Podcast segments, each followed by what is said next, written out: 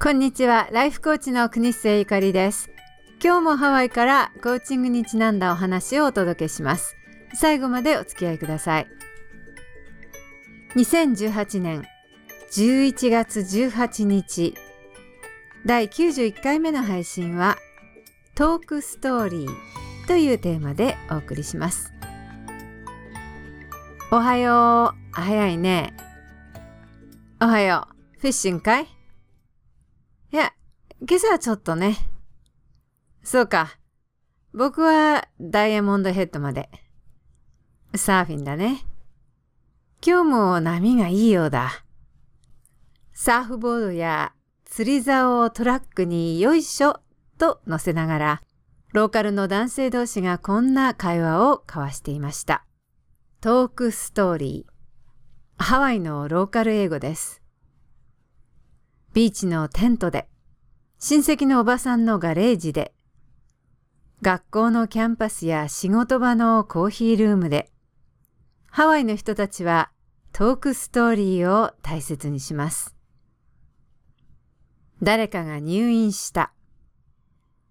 車の修理にいくらかかった。なんとかさんの息子はメインランドの大学に入学できた。どこどこのプレートランチはオーナーが変わった。ちょっとした挨拶から、何でもないよもやま話まで、ハワイのあちこちで毎日交わされています。今朝見た二人の男性の一人、釣りに行く様子なのは一目瞭然のおじさんですが、釣りに行くとは言わないし、それを聞いたやや若い方のサーファーも下り顔で聞いたりもしません。ハワイの人は人とのつながり、結びつきの原点であるトークストーリーを大切にする一方、言葉が持つパワーも信じているようです。釣りに行くよなんて言ってしまったら、海の魚たちに聞こえて警戒させてしまう。海の生命を少しいただくのだから、なるべく海の平安を崩さないようにしなければ。また、波は今日今一つだな、なんて言ってしまったら、サメの神、カモホライーが機嫌を損ねるかもしれない。海や山や風や虹へのこんな気遣いを自然にしながら、人間たちの生活のトークストーリーを大切にするハワイの文化。ハワイに来たばかりの頃、ローカルたちがこうしてのんびりと話し込んでいるのを見て、おやおや、これがハワイタイム。これでは何事も時間通り終わらないわけだ、と思ったことを覚えています。忙しい東京から来たばかりの20代の頃のことです。レストランの人も、工事の人も、おまわりさんまで、ニコニコとゆったりとトークストーリーが多い。ワフ島でもそうですが、他島に行くともっと多い。庭にできたマンゴやパパイヤを腕いっぱい抱えて、近所のおばさんが talk story にやってきます。日本でいう立ち話とは似て非なるもの。近所同士、同僚同士、自然や家族や周りをなんとなく巻き込んでみんなが talk story。ハワイの人たちの大切な結びつきの方法だったのです。でも若い頃の私はのんびりたらーりのローカルカルチャーに今一つ満足できず、私はもっと広い世界に出て幸福を追求するのだと息巻き、アジアへとアメリカ本土へと島を出てしまいました。ハワイがのんびりすぎてなんだか物足らなかったのです。日本から来た私でもアメリカでも良い大学を出て、アメリカでも良い仕事に就いて、アメリカでも良い伴侶を見つけ、幸福な成功した暮らしをするんだ。と。育った時代と田舎の家庭環境で学校を出ることができなかった日本の父はいつも大学を出ていないからと言い暮らしておりました。高度成長の時代のサラリーマンにとって大学を出ていないことはどんなに優秀でも出世コースからの脱落を意味していました。私はその父の言葉を真に受けて大学さえ出れば成功できるはず。そうすれば幸福が手に入るはず。幸福とは大学を出ることと無意識に思い込んでしまっていたようです。それから何十年もかけて大学二つ、大学院三つ、リサイクルできるほど次々と学位を取りまくってしまった私。外国に暮らし、良き伴侶と見られた男性を見つけ、高級住宅地に家を買い、良き家庭と見える家庭を築き、最後に気がつくと、虚しさと不平ばかりの生活に暮らしておりました。一時は発展途上国に暮らす機会にも恵まれ、あっという間ににわかリッチにもなりました。為替レートのおかげで買いたいものは何でも価格さえ見ずに変えてしまう生活も手に入れました。私は幸福になったでしょうか？答えはノーです。あれがない。これが気に食わない。この人が嫌。あれもダメ。もっとどこかに幸福があるはず。本当に人生ってこれだけなんだろうか。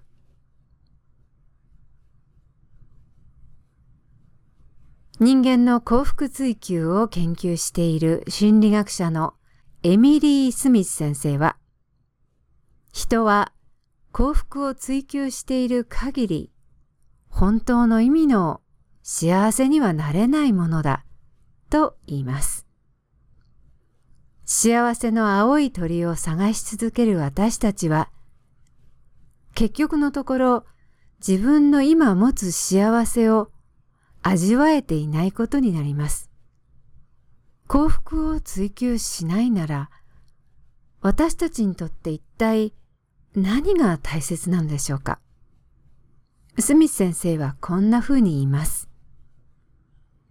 幸福を追求するのではなく、生きがいを持つことだ、と。生きがいがあれば、幸福はおのずとやってくる。生きがいとは、生きていく張り合い、つまり生きる意味でしょうか。生きがいとは根源的哲学的意味をも持つ言葉です。大切なことは、なんとなく幸せになりたいなと生きていくということではなく、生きるということをもっと積極的に意識し、毎日の中の実感として捉えることなのだそうです。ライフコーチをしていると、人生の上で何らかの危機が訪れないと生きがいについて、また生きる意味についてあまり考えなかったという人が多いことに気がつきます。私もそうでした。スミス先生は、生きがいは4つの柱からなるものだと説明してくれます。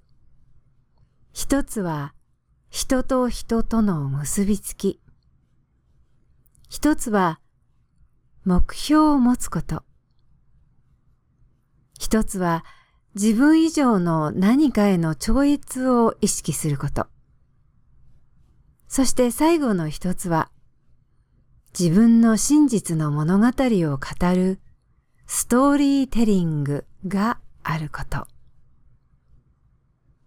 スミス先生のこの話を聞いたとき、私はハワイの人たちのことを思いました。ハワイの人たちのあり方が、まさに例えばトークストーリーが、自然と環境を自分を超越したものとして意識していく生き方が、他人にアロハを広めることが、ハワイの島々に暮らす人々の生きがいにつながっていると思ったのです。だからみんなこんなにニコニコしているのかしらん。隣人とのトークストーリーにおいて、ハワイの人々は人と人との結びつきや自然という人間以上のものとの超越を日常的に意識していると感じます。若い頃の私はそれに気がつくことができず、のんびりと自分の話をするローカルの人々を半分呆れて眺めていたのです。トークストーリーによって自分の物語を自分の声で語ることができると、相手の物語にも心から耳を傾けることができるようになります。そして人々同士の結びつきを実感することができます。何をやりたいか、何を貫徹したいかという短絡的目標思考から何を与えることができるか、どうやったら人や自然とコネクトできるかというふうに自然に変わっていくようなのです。それはスミス先生が言う自分以上の何かとつながっているという超越の何かをいつも感じる機会があるということです。アメリカのネイティブのインディアンたちもハワイの人と同じように彼らのトークストーリーを残しています。チェロキー族にこんな言い伝えがあるそうです。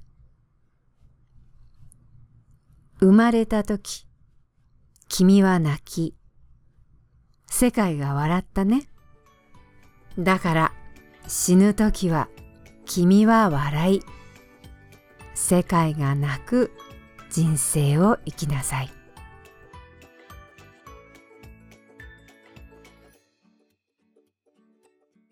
いかがでしたでしょうか？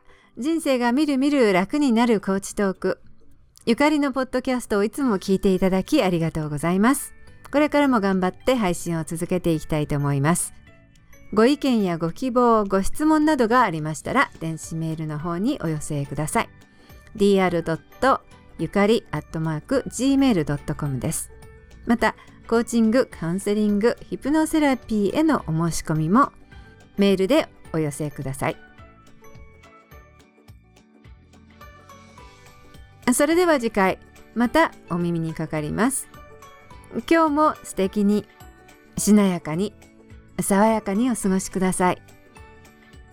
お相手はハワイのライフコーチ国末ゆかりでした。